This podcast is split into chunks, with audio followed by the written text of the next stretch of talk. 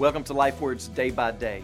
We're at the end of the Gospel of John, chapter 21, where Peter and Jesus are having a conversation and they start walking down the beach. And as they're doing that, Peter glances over his shoulder and notices John, the Gospel writer, trailing after them. And Peter says, Lord, what about this man? What does Peter mean by this question? Does he mean, why is he following us? Does he mean, shouldn't John follow you like me?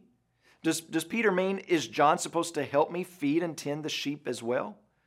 Well, we can't really understand the question in its entirety until we read Jesus' response to Peter. Then we get a clue and glimpse into Peter's heart. So Jesus responds to the question by saying, If it is my will that he remains until I come, what is that to you? Essentially, Jesus says, Peter, mind your own business. What Peter meant by his question, What about this man? Is this Jesus, if I'm going to be crucified, what horrible death is he going to have? If I have to suffer crucifixion, what about him? What will he have to suffer? What kind of sacrifice will he have to endure? Because I know that you wouldn't ask this of just me. What will be his handicap? Have you ever done that? Have you ever questioned God's ways concerning how your life has turned out? Why does my path have to be so difficult and their path is seemingly one of ease? Why does she get blessed with that when I have to endure this? Why do his kids not have any ailments?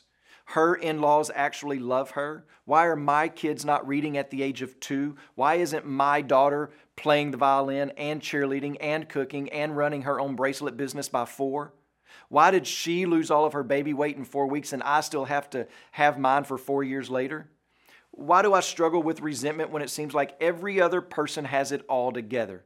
Why do I have to drive a grocery getter when my friends' kids drive newer cars than mine? It doesn't seem fair.